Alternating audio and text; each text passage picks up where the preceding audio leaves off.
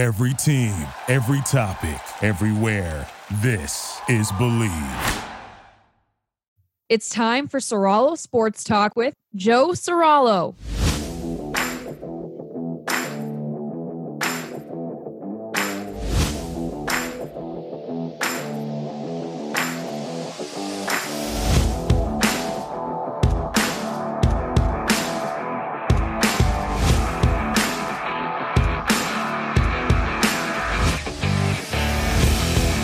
Go, episode 33 of The Big Show, and I can't wait.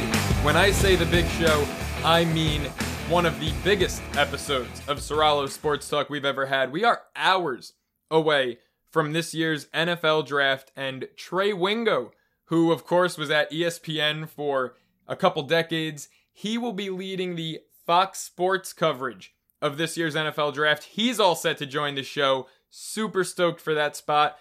But first, I'm going to take the opportunity here in my monologue to address, to answer what I believe are the three most pressing questions surrounding this year's NFL draft. And that starts with the number three overall pick, the San Francisco 49ers. What will the San Francisco 49ers do with that number three pick? That I don't know. But I'll tell you what they should do with the third overall pick in this year's draft. Trevor Lawrence is going to be a Jaguar. Zach Wilson almost as certainly as Trevor Lawrence, we know will play for Urban Meyer in Jacksonville, we can say that Zach Wilson will be a New York Jet Thursday night. The number three overall pick needs to be, has to be, must be Justin Fields. All right, Mac Jones is not the guy for San Francisco. And reports came out, I believe Ian Rapoport came out with it earlier this week, saying that San Francisco was torn between Mac Jones and Trey Lance with the third overall pick. Look, I believe in Trey Lance significantly more than I believe in Mac Jones. Either one would be a colossal mistake with Justin Fields on the board.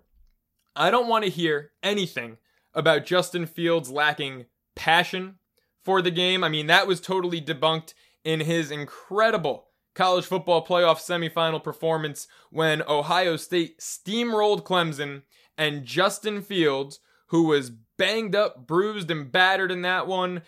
Had, I'm pretty sure, several fractured ribs in that game that he played through. He threw for six touchdowns. He hung in the pocket all night long and created plays to send his team to the national title game, where, of course, they fell a couple weeks later at the hands of Nick Saban's Crimson Tide. Justin Fields loves the game of football. All right? There's no doubt about that.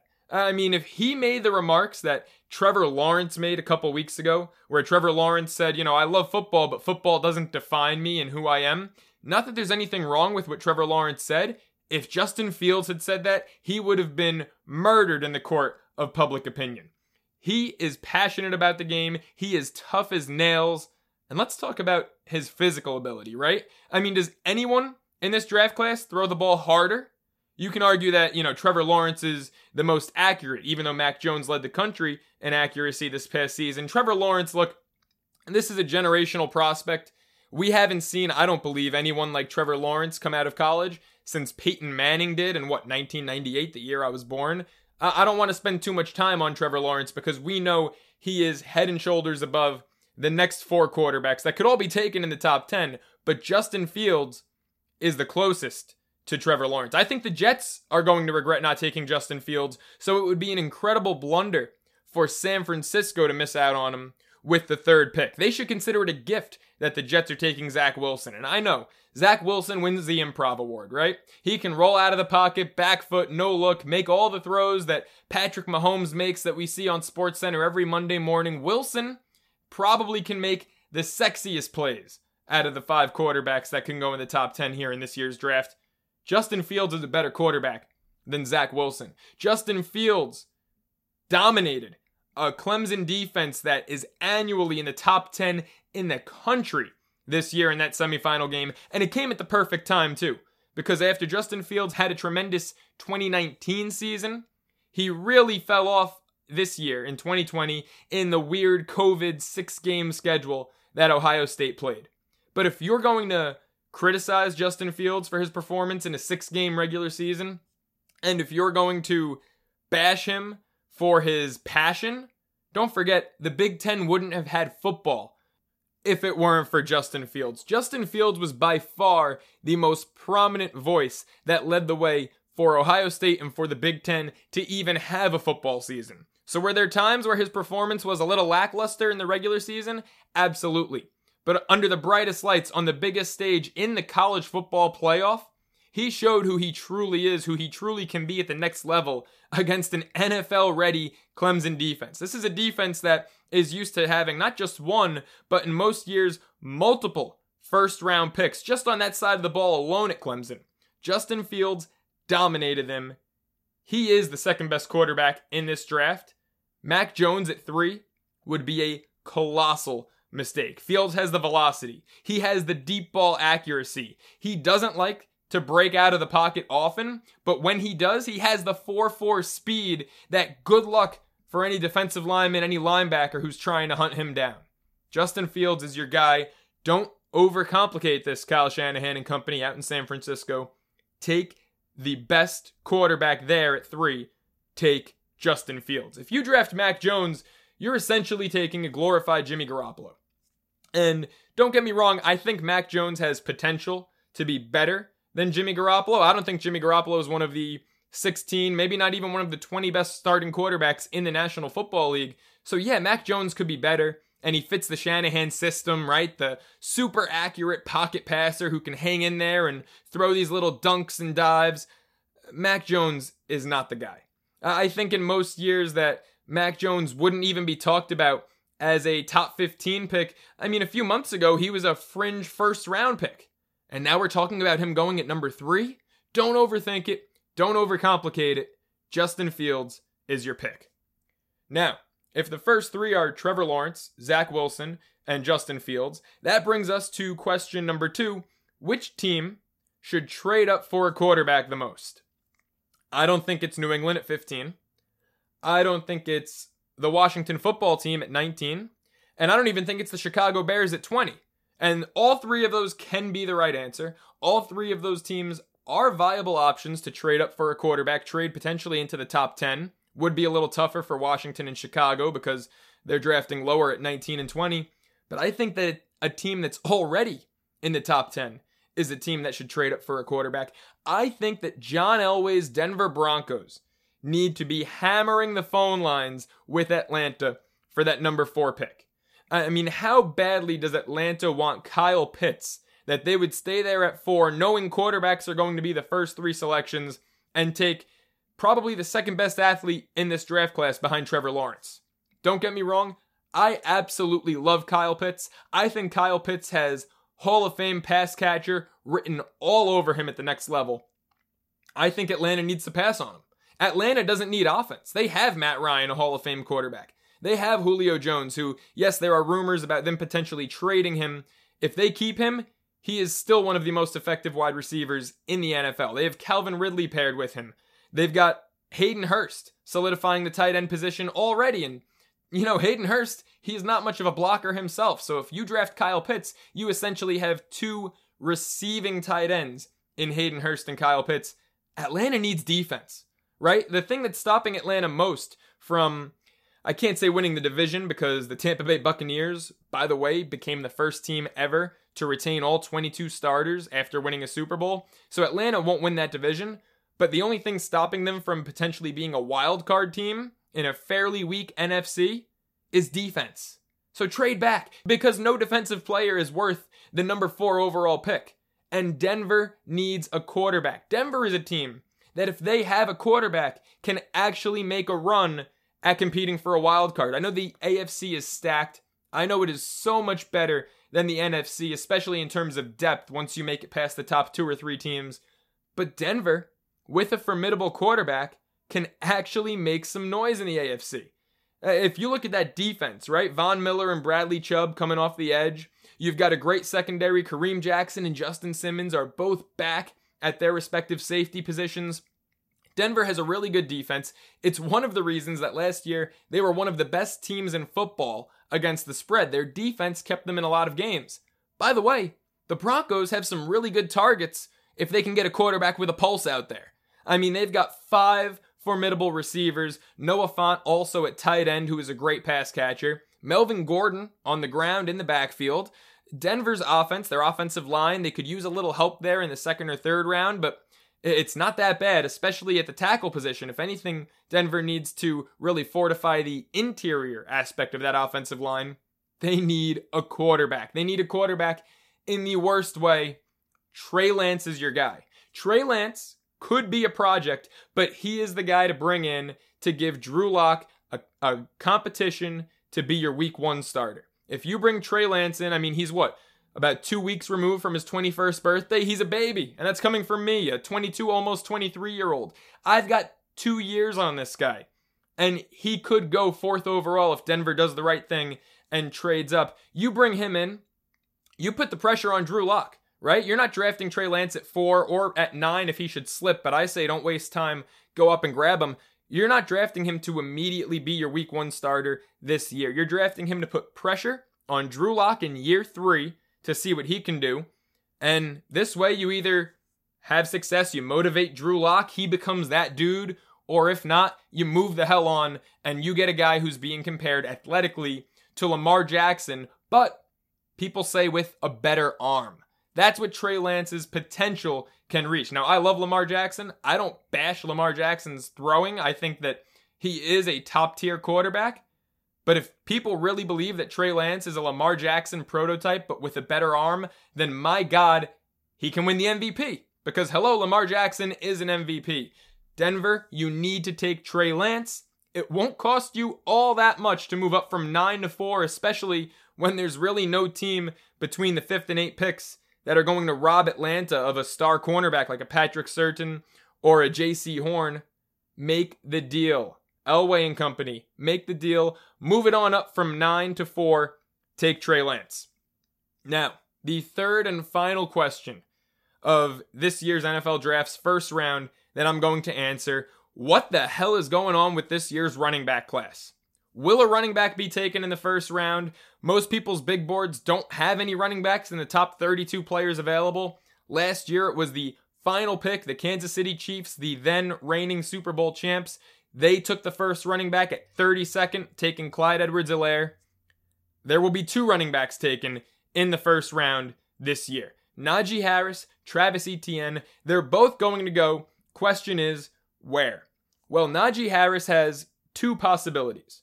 You've got Miami at 18, which would make him the first running back taken off the board. Also, Etienne can go to Miami at 18 if they feel like he's a better schematic fit with Tua. I think Etienne a little better in the passing game than Najee Harris. So that'll be interesting. But in my mock draft, I have Miami going offensive line at six because I have Ja'Marr Chase to Cincinnati, Penei Sewell to the Dolphins, and then the other side of the line of scrimmage taking an edge rusher at 18. That's what I think the Dolphins need to do unless a wide receiver like Devonta Smith or Jaylen Waddle somehow falls into their lap at 18.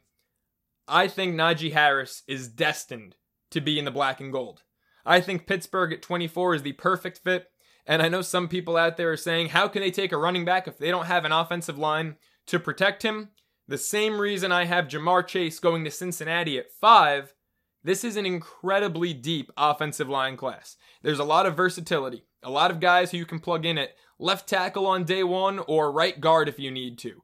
There are so many options on the offensive line that I think it's actually going to hurt these guys' draft stock because there are some studs out there. A guy like Teven Jenkins, who most years could be potentially a top 20 pick, this year could fall to the second round just because teams can sit back, address their skill positions early where there may not be as much depth, and then hit O line Friday night. So I think Najee Harris has to be the first move for Pittsburgh. Take him at 24, and then Travis Etienne.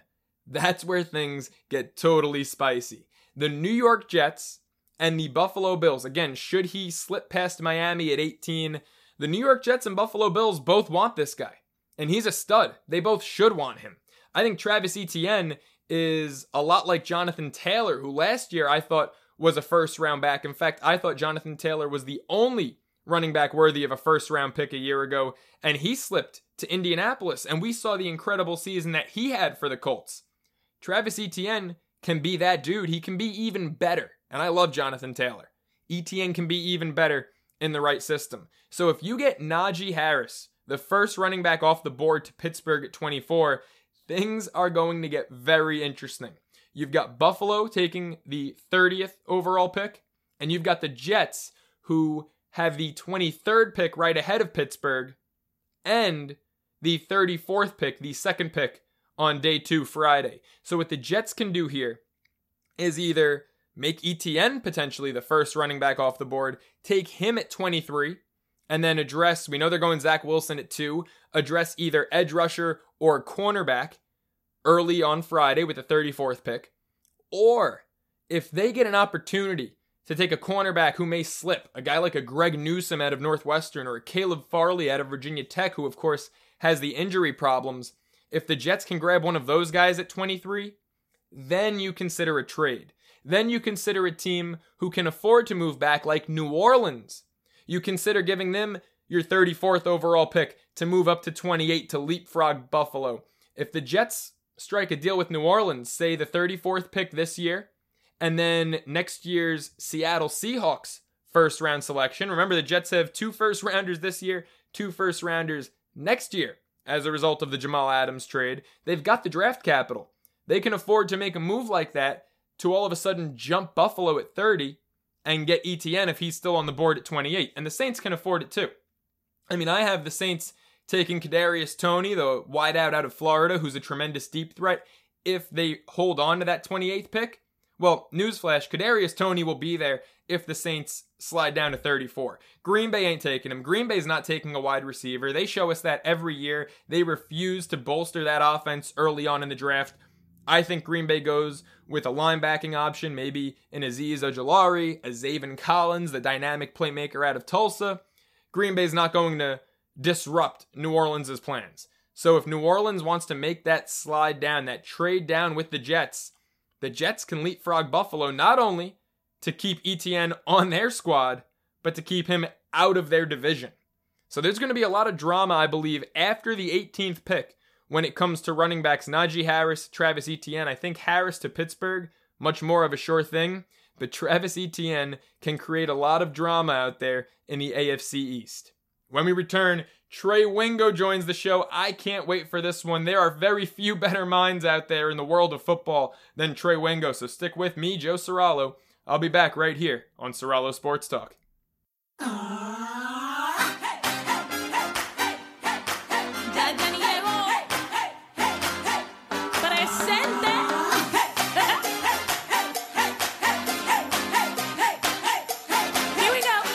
Don't even think about leaving. You're locked into the best sports talk out there. Here's Joe.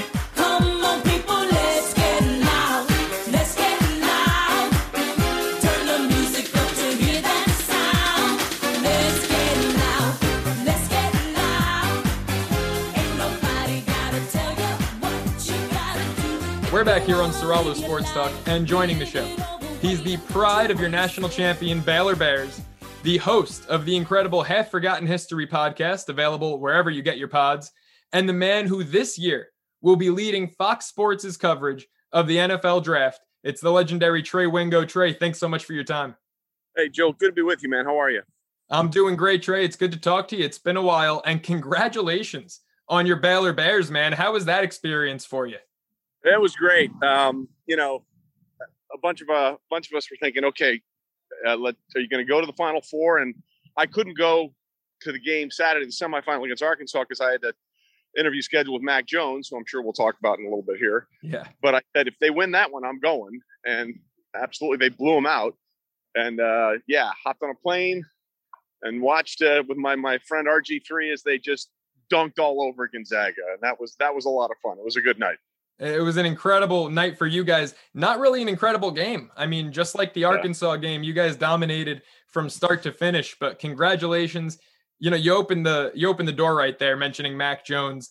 The 49ers, of course, at number 3. That's when the draft really seems to begin. We know it's Trevor Lawrence at 1. It's most likely Zach Wilson at 2.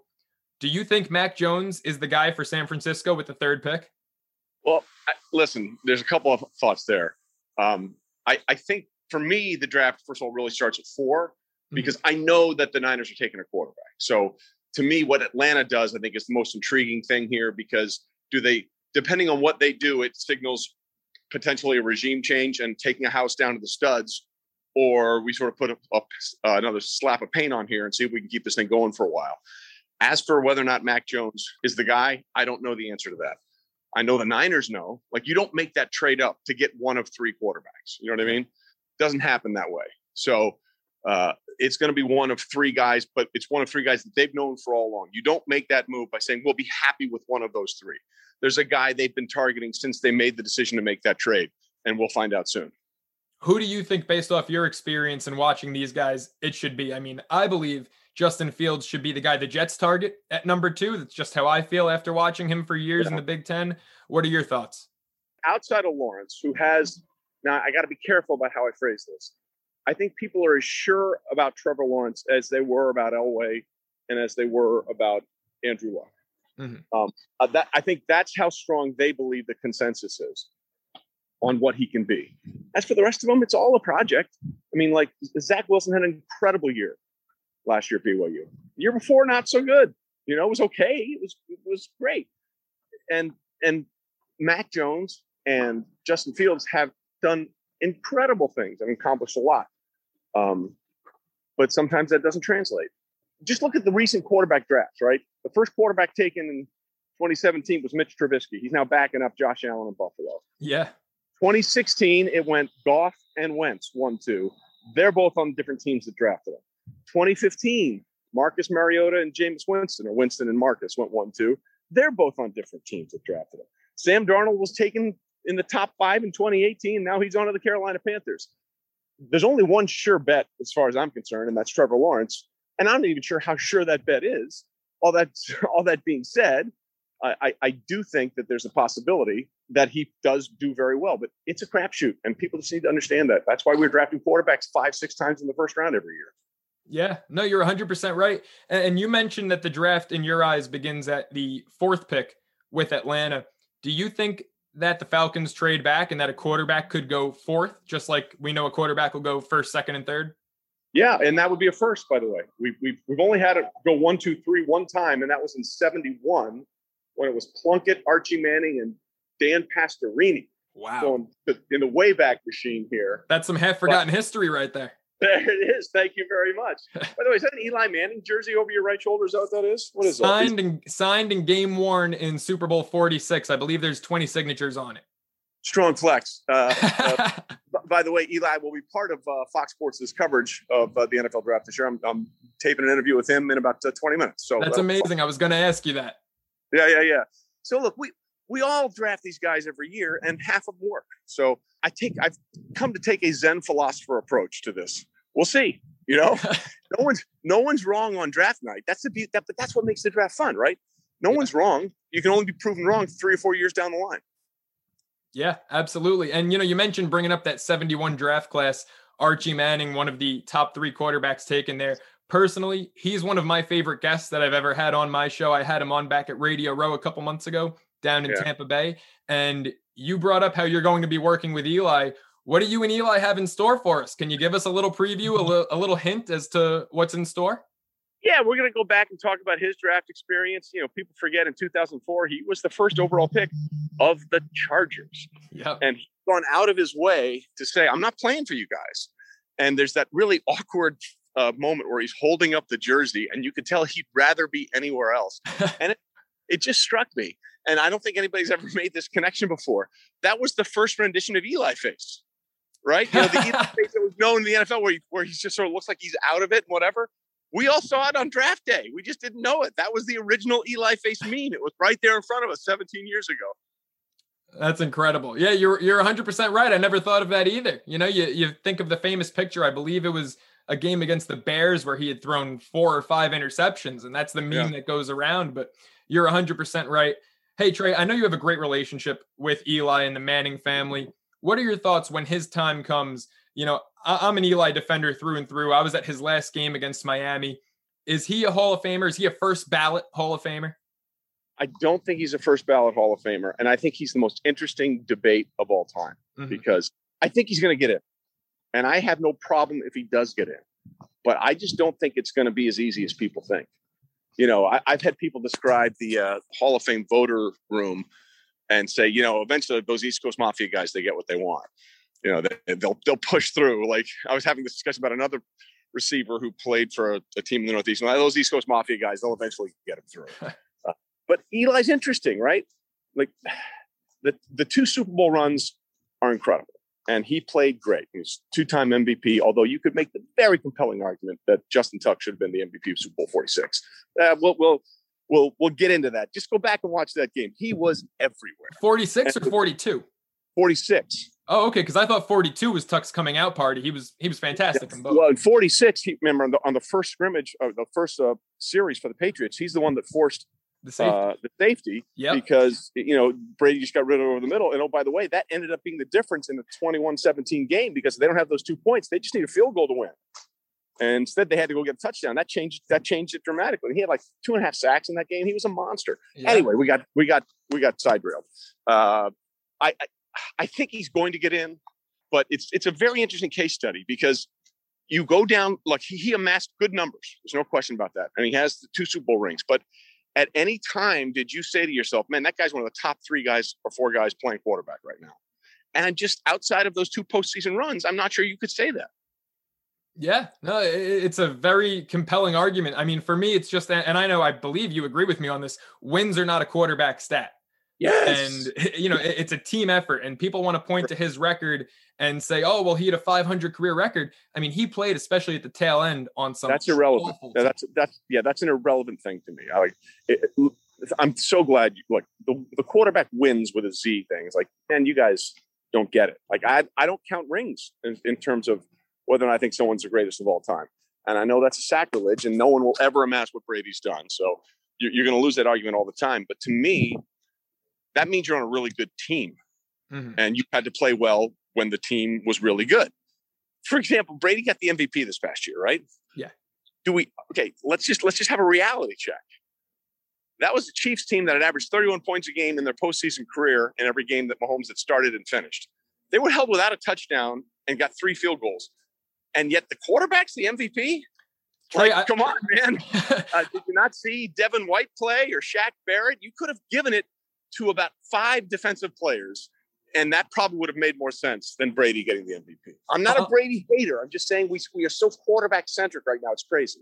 No, I'm glad you said it. I'm 100% with you. You know, I was at the game this year. It was the first time I'd ever gone to the Super Bowl. And uh, I turned to the person who I was there with and I said, Devin White's the MVP. So I'm so glad that you said that because I think you could have given the MVP to the entire Tampa Bay defense. You could have given it to Todd Bowles. You're yeah. right. It was not Tom Brady. I mean, this this happens. Like I, I'm the biggest Patrick Mahomes fan of all time, and I think he's going to go down as arguably the best to ever play the position. Whether or not he amasses the rings is a separate issue. But he shouldn't have been the MVP last year. Williams was the MVP last year, the running back. Yeah. I, I, mean, that's the way I saw it. Um, and you know, my God, Julian Edelman won an MVP when the Rams offense was held to three points. And, and I Julian played great, don't get me wrong but he wasn't the MVP of that game. Jim Plunkett won the MVP of Super Bowl 15 in a game in which linebacker for the Raiders, Rod Martin, had three interceptions. That's how screwed you are as a defensive player. You're a linebacker. You get three interceptions in a Super Bowl, and the quarterback gets the MVP. What are we doing? What are we doing? You're 100% right. Uh, Trey, I could not agree anymore. Uh, look, because I know we are a bit crunched for time here. One thing that you've always done when you were with your previous network and your draft yeah. coverage is you highlight the best stories. Some heartbreaking, some really uplifting, but on draft night, you are the storyteller. So, what are some storylines that you're really looking forward to sharing here in this year's draft? I mean, Kwity Paye stands out to me as one of the most phenomenal, but what are some others out there you're looking forward to sharing with the rest of the world? Well, Kwity Paye's story is amazing. Uh, Azeez Ojulari, the the, the, the kid out of Georgia, his story is amazing. His grandfather was a true Nigerian prince like he was the heir to the entire kingdom. And oh, his wow. name was Prince 277. And he got the name Prince 277 because he was the only surviving son of seven sets of twins that his parents had. And he went on to become a, a musician and traveled the world. And uh, and so that's where Z story gets his creative side from. But look out for the, the phrase Prince Prince seven seven coming out at some point when Azeez Ojulari gets off the board. Amazing. I can't wait for it. And Trey, before I let you go, before we wrap things up, you and I met for the first time just over three years ago. I was visiting Justin Craig on spring break from St. Bonaventure. He invited me up to Bristol for the day, and I had no idea. I knew I'd be sitting in on the final hour of your show, then Golic and Wingo, of course, which I woke up with every single morning. I had no idea that you were going to make the time to speak with me after that show. And you spoke with me, I was 19 at the time, about your career trajectory and, you know, that you, like so many others in this industry, almost came to a breaking point where you thought about calling it quits and, you know, yeah. leaving, going into something more practical. So, as myself and plenty of other young aspiring broadcast journalists try to navigate the sports broadcasting world in a pandemic, uh, what advice do you have for us? Well, uh, yeah, thank you. That was very nice of you to say. Um, look, this is hard and it's never going to get much easier. Do it because you love it, but don't let someone decide for you. There's so many people that will say, someone says no, well, that's that's it. Then they must not know what I must not be good good at this, or uh, I, you know, it, it's not for me. I'll give you an example. I, I sent out my tape once when I was in a tiny town in Binghamton, New York, to a guy at a bigger station in New Hampshire. And the guy called me back and said, I looked at your tape. You're small time. Your tape's small time. You will always be small time. I just can't hire you, and I don't see how anyone would. And, you know, that's about as bad as it can get as someone who's 25 years old trying to figure this bleep out. And I was like, screw that guy. I'm going to decide if I don't if I don't want to do it, it's going to be my choice. It's not going to be somebody else telling me. I'm going to tap out when I want to tap out, not when you're telling me to tap out. And, you know, things worked out pretty well. And that guy went to jail for tax evasion. So I consider that a. incredible. Incredible. He's serving time, and you're out in Los Angeles right now covering the draft for uh, the upteenth straight year, man. Congratulations. I really look forward to seeing you what you do with Fox Sports this year, Trey. And best of luck to you in your career. Always good to talk to you, man. Thank you very much. We'll be right back here on Soralo Sports Talk with my final word. Stick around.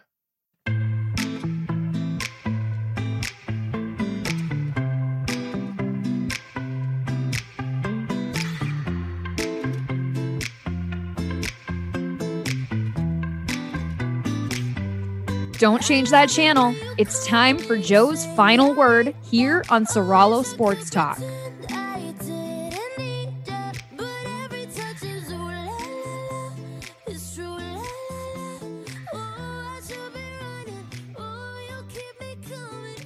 It is time for my final word right here on Soralo Sports Talk. What an incredible spot from Trey Wingo. I said it earlier, one of the best minds in the world of football. Trey is just an incredible guy. I can't wait to see the fantastic things that he brings to Fox Sports' coverage of the NFL draft. In my final word, I want to shift away from the draft, right? This whole show, every show for the past two, three weeks, the past month, everything has focused on the NFL draft. And we talk about the once in a lifetime generational talents that we could see.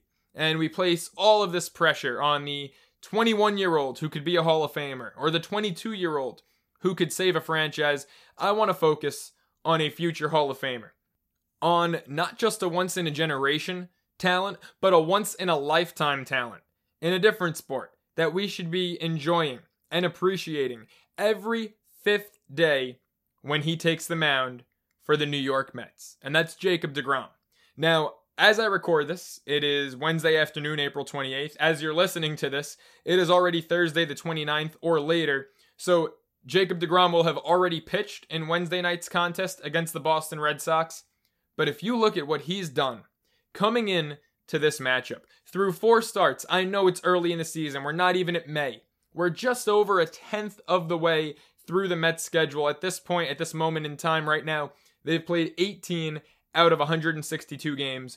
Well, in his four starts through the team's first 18 games, Jacob DeGrom has an ERA of 0.31, a whip, walks and hits per innings pitched of 0.55. He's accumulated at least 14 strikeouts, which prior to his last outing was his career high. He had done it four times, twice this year. In his last outing, his third straight outing of 14 or more strikeouts, he hurled a career high 15 in a complete game shutout, nine innings of two hit ball against division foe, the Washington Nationals, just last Friday night. Jacob DeGrom is not young. He is not up and coming. Most people would say, or rather, he should not be up and coming. He might be. Most people would say he should be on the decline already. He is just two months away from turning 33 years old. I know because Jacob DeGrom's 10th birthday was the day I was born, and I'm just two months away from turning 23. This man is someone who pitches for a team that, while they only have two world championships in 50 plus years of existence, almost 60 years, they have a rich pitching history. Hall of Famer Tom Seaver, arguably the greatest right handed pitcher of all time. Doc Gooden, whose peak made him as dominant as anyone, as dominant as peak Sandy Koufax back in the day. You had Johan Santana with multiple Cy Youngs in Minnesota bring the first no hitter in Mets history to Flushing Queens. R.A. Dickey, who came over as an unknown knuckleballer trying to find himself, wins a Cy Young for this squad. I mean, the Mets have as rich a pitching history as any other franchise in Major League Baseball. Jacob DeGrom could be the best of the lot. And I know Tom Seaver, who I argue is the best right-handed pitcher of all time. You know, I can't talk about Cy Young and and Walter Johnson and Christy Mathewson. I'm sorry, I have to I have to cut it off at some point. And when I discuss the best right-handed starters of all time, I eliminate Roger Clemens because of the steroids, and it usually comes back to Tom Seaver, Bob Gibson. You know, Greg Maddux just doesn't compare to those guys in my opinion. It's Seaver, Gibson, Pedro. Those are the three best righties I've ever seen do it. Jacob DeGrom, he still has a ways to go to get there. Another Cy Young, maybe another two Cy Youngs, another 10 years. He's a guy who can hit 3,000 strikeouts. If he hits 3,000 strikeouts, considering he made his major league debut just a month before his 26th birthday, that would be one of the most impressive feats of all time. I mean, the odds for a major leaguer who debuts at 25 years old to make the Hall of Fame are slim to none. Even lower if you debut at 26, which, like I said, he was just a month away from his 26th birthday when he took the hill in Queens for the first time. We are seeing nothing shy of extraordinary greatness. Like I said, not generational talent, once in a lifetime talent. And you know who Jacob DeGrom reminds me the most of when he takes the bump? It's not Tom Seaver. It's not Bob Gibson. It's not Justin Verlander. It's not even a baseball player. Jacob DeGrom looks a hell of a lot like Tom Brady out there when he's competing. Because that's what these two guys are, right? Some of the most fierce competitors in the history of their respective sports. Guys who were underrated.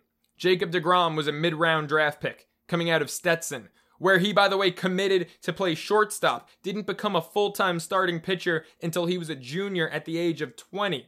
Prior to that was their shortstop and their closing pitcher for Stetson. Tom Brady, everyone knows it. He was the 199th overall pick in the NFL draft the year he was taken out of Michigan. He was not supposed to be anything, barely supposed to be a starter. I mean, he was Drew Bledsoe's backup until an injury opened the door for the best football player ever to embark on his Hall of Fame career.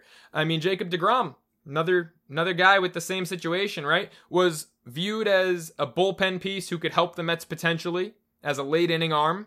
Instead, injuries opened the door. Jacob DeGrom and his fellow prospect at the time, way more highly touted prospect, Rafael Montero, debut back to back nights in the Subway Series in 2014. Montero was supposed to be all that. I was at his debut against Masahiro Tanaka, who I believe was a rookie in the MLB at the time with the Yankees, and Montero just didn't wow me. I mean, this is a guy who was touted for his Pedro like changeup, but it lacked movement. His fastball was nothing special. He didn't have a curveball or a slider of note that would make his changeup much more of a much more of an effective pitch than it was. I was very unimpressed with Rafael Montero. But it was Jacob DeGrom who went out there and I believe in his debut delivered 7 innings of one-run ball in the Subway series. It was him who caught my eye. And that Jacob DeGrom is a shell of who he is now. That Jacob DeGrom won the rookie of the year. And he's nothing compared to who he is now. The Jacob DeGrom who in 2015 helped get the Mets to the World Series with some lights out performances against the Dodgers and Cubs in the playoffs is nothing compared to who he is now just months away from turning 33. He is going to go down as a top 10 pitcher of all time. He is going to surpass, in all likelihood, everyone in the game today. You can't compare Gerrit Cole to Jacob DeGrom. I'm sorry. You can argue for Gerrit Cole to be the second best pitcher in baseball, right? Shane Bieber, Gerrit Cole, right now here in 2021, the argument's open. Those guys aren't Jacob DeGrom. Clayton Kershaw, when it's all said and done, might not ever have been as impressive as Jacob DeGrom is right now. And I know that they're different pitchers, right? Kershaw's a lefty with great junk. DeGrom's a, a flame throwing righty. But DeGrom, in terms of dominance, now Kershaw has one thing DeGrom doesn't have that's an MVP award. We'll see. Obviously, a, a 0.3 ERA is hard to sustain, but Jacob DeGrom should not just be in the running for Cy Young, he should be in the running this year for the MVP. Justin Verlander, another incredible career. He's got a perfect game, he's got no hitters. I don't know if Justin Verlander was ever as dominant as we've seen Jacob DeGrom consistently be now for the fourth straight season.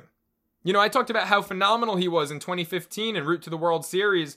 Uh, that's not even a part of his peak. That was his second year. That was Jacob DeGrom's, you can argue, coming out party. But from 2018 now through 2021, uh, I mean, again, it's a long season, but there's no reason that he can't or won't win his third Cy Young in four years this year. And you can argue last season, you know, he came in what third in Cy Young voting. Of course, Trevor Bauer had a great game, uh, had a great year rather. It was a 60 game season. I mean, who knows how 162 games would have played out? I think Jacob DeGrom over the course of a the marathon that is 162 games in Major League Baseball, I think Jacob DeGrom is the better pitcher. I think he can go out there on a consistent basis and dominate, whereas Trevor Bauer, as we've all seen, is prone to erupting out there. And I know we haven't seen it in the better part of a year and a half, or really just a calendar year, but if you watched him with Cleveland, when he was that highly touted prospect out of UCLA who could change the game of baseball from a metrics and physics and science standpoint. Look, I, I went to two Cleveland Indian games I've been to in my lifetime. First one was Indians Twins back in the summer of 2016. Trevor Bauer happened to be pitching that night, got shelled, erupted, got pulled in like the third or fourth inning. All right? Do not compare Trevor Bauer to Jacob DeGrom. If DeGrom goes on to win three Cy Youngs in four years here by the end of 2021, lock him in for the Hall of Fame. It's what he does after that that will solidify him, help him climb the ladder as potentially a top 10 pitcher of all time, as potentially the greatest of all time just like Tom Brady. These are guys who don't want to beat you. These are guys who want to embarrass you, who want to make you go home and cry to mommy because you had to play them.